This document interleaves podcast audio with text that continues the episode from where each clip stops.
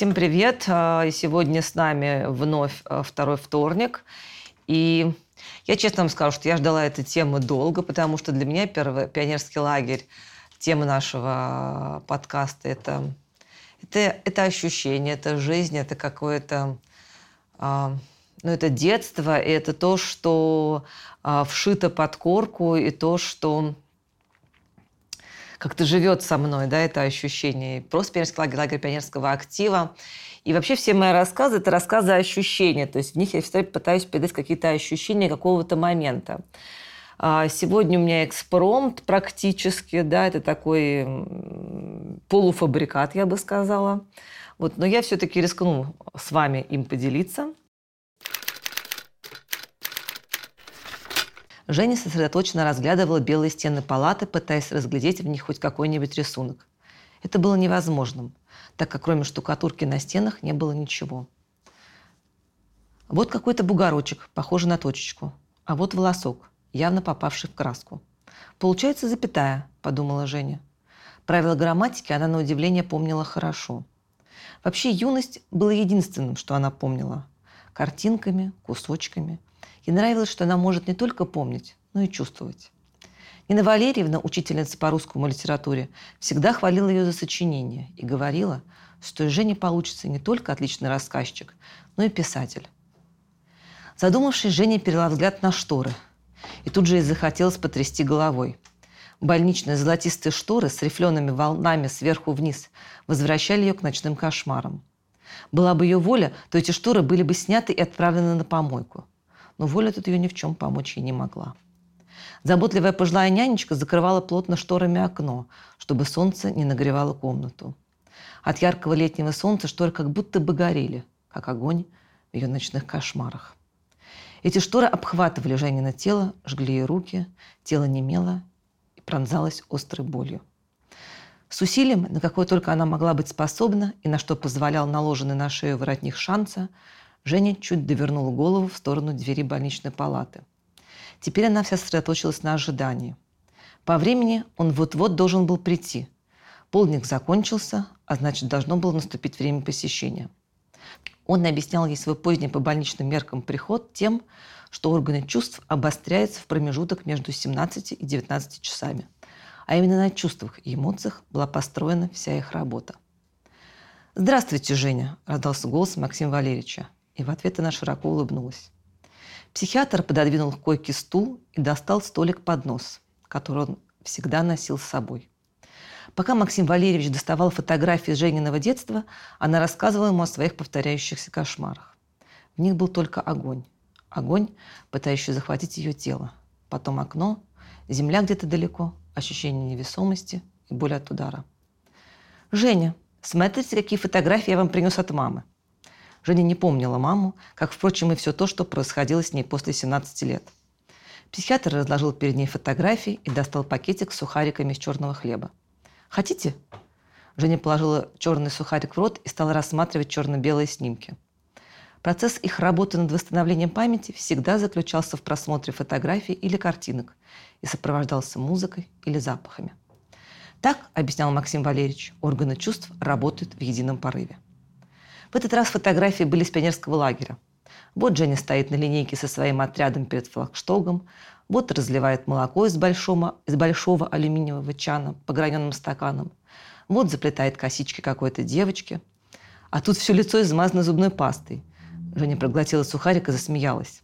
Она вспомнила, как самые смелые ребята из ее отряда, Гришка с Вовкой, пробрались в Вожатскую и измазали их пастой – Женя тогда проснулась, но крепко зажмурилась, что ребята не догадались, и, чтобы ребята не догадались, и королевская ночь не была испорчена. А вот Женя читает книгу Алочки, которая попала в изолятор с температурой после того, как больше всех купалась в речке. Женя вспомнила запах лагерного изолятора. Ей нравилось навещать там ребят. Она садилась на стул посреди палаты, брала в руки книгу, которая лежала на подоконнике и была зачитана до дыр. Открывала книгу на любой странице – читала ровно одну, а продолжение истории придумывала. Герои каждый раз приобретали новые очертания, их характеры становились похожими на характер ребят, которые в воле случая попали в изолятор. Герои обретали новую историю и жизнь, которую так хотелось каждый раз изменить Жене. Максим Валерьевич передал в руки Жене фотографию, когда-то порванную, а потом заботливую, склеенную канцелярским скотчем. На черно-белой фотографии молодой мальчишка в пионерском галстуке с факелом в руке, присев на одно колено, зажигал вечный огонь на линейке, посвященной 22 июня. «Сашка», – Женька выдохнула. Он был командиром первого отряда, образцовым пионером и младше Жени всего на полтора года. «Он очень любил сочинять истории», – сказала она вслух.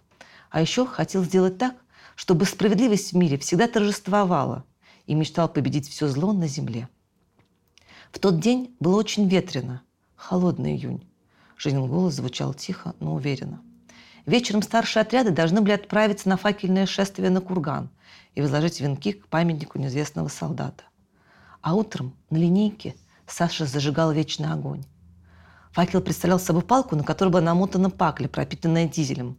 Сашка, высоко поднимая ноги, маршировал, как караул перед мавзолеем. Факел нес на вытянутой руке – Пламя развивалось, как красный флаг победы. Барабанщики отбивали «Бей барабанщик». Сашка остановился напротив вечного огня, развернулся на 180 градусов, припал на одно колено и наклонил факел. Пламя наклонилось вместе с протянутой рукой, обхватывая запястье желто-голубым браслетом. Женька замерла. Боль пронзила ее тело. Покинув место линейки, Сашка рванул в изолятор. Я рванул за ним. Марья Ивановна Янечка кричала нам вслед.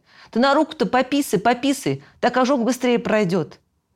Сашке тогда оказали первую помощь и отправили в Москву. Женя замолчала, зачерпнула горсть сухарей, повисла пауза. Максим Валерьевич закашлял. «А, «Женя, я хотел вас предупредить, ваш лечащий врач уходит в отпуск. Вы не волнуйтесь, новый врач переведен из травмы, с 72-й. Говорят, что он спец. Ночь прошла для Жени удивительно спокойно. То ли поменяли снотворные, то ли воспоминания стали пластырем для уставшего сознания. «А, «Доброе утро. Как вы себя чувствуете?» Раздался до боли знакомый голос.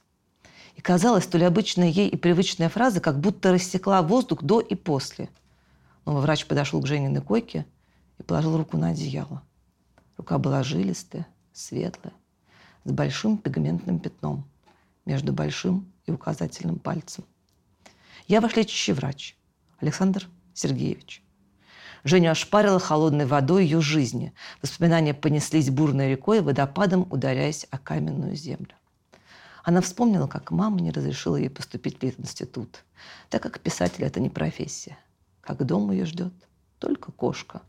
Как стыдно сказать в бухгалтерии на работе, что по ночам пишешь истории, поэтому и не выспалась как ездит по выходным она в интернат читать эти самые истории, и как загорелась колокольня.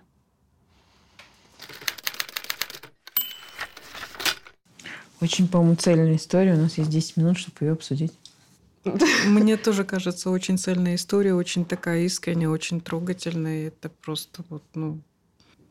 И вообще поплакать хочется над Женей, над этой, как ее жалко вообще. Ну, хорошая концовка.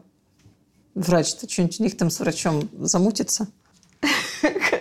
Там, понимаешь, опять же, вот эта перекличка, пятно на это, у него там ожог был, да, а тут пятно У меня вот на здесь пятно, на самом деле, сейчас не видно пигмент. Ну, это вот, это вот, да, и уже как-то какие-то параллели, там что-то думаешь, может быть, она сейчас вспомнит, может, это действительно ее муж, нет, на она, самом деле. Нет, она вспомнила, по сути, как бы увидев как бы это пятно, она вспомнила свою жизнь как бы, которую она, ну, как бы этом... Но она с этой колокольни прыгнула, да? Это, ну, она там был пожар, да, она упала. Как бы, ну, вот я... Ну, как она допрыгнула, чтобы спастись как ну, бы, понятно. от пожара. И, да. Ну, и колокольня очень такой образ красивый. Угу. Серафим Саровский же это патос колокольни, да, вот невысокий. С нее как бы прыгнешь. Я думала. Ну, с нее прыгнешь, и, в общем, Вряд ли останешься. Ну, может быть, там сток сена какой-нибудь стоял. Я все ждала еще. сначала, что там будет вот эта вот э, ситуация с этим Сашкой, который что-то там, думаю, сейчас, сейчас вот он где-то что-то подожжет, и она будет спасаться. А там у тебя было зеркало, я так поняла. Есть, ну, как бы история, когда Саш, Сашка, а, а, а, тоже же у него был ожог. Ну да, это есть Сашка, этот врач, это есть этот Сашка, который вырос и стал врачом. И он к ней а, пришел, вот да. он к ней а пришел, ты не поняла положил, это, да? Он к ней пришел, положил руку, она увидела пигментное пятно, и, собственно говоря, воспоминания стали к ней возвращаться, как бы, которые, ну, амнезия как бы пропала, и стали к ней возвращаться воспоминания. Нет, это я не, не соединила. А я тоже не, Не считали. Не Не знаю, мне поймала. кажется, Мне очень как раз... Очень, да, считывается. Мне кажется, очень как раз считывается, и очень это хорошо сделано. То есть ты об этом не сказала ни слова, но про ожог и про вот это вот пигментное пятно, и про имя. А пигментное пятно и ожог, видимо, для меня это совершенно остается после ожога пигментное пятно, пигментация остается. Ну, она ну, остается. Что-то остается, рубцы какие-то тоже Ну, остаются рубцы, после пигментные ожога. пятна остаются. Как бы, Ну, да, после- понятно. Я из-за этого я не, не соединила. То есть для меня это как бы что... Ну, окей, ладно. Очень хорошо вот это вот все, знаешь, э, сочетается. Не знаю, я... Почему у нас наши коллеги не, не считали это? Это очень хорошо считывается. И это хороший образ. Единственное, мне показалось немножко затянуто начало, но с другой стороны, э, этого требует жанр, чтобы погрузиться и полностью прочувствовать состояние героини. Мне тоже кажется, что история закончена. Да. Все. И даже дописывать ничего не нужно. Ты боялась, что у тебя финала нет. Вот тебе финал. Она все вспомнила, и вот прекрасный Надо финал. было усугубить их, как что. Нет, не надо ничего усугублять. Это- Углубить. Это, да, эта история не требует какого-то углубления или м, там, вот, э, не знаю, дальнейшего продолжения. Всем спасибо. И с вами была Ольга Буданова. Рассказ о пионерском лагере, о жизни в нем и о воспоминаниях. Подписывайтесь на наш телеграм-канал, слушайте наши истории в подкасте. До новых встреч, друзья!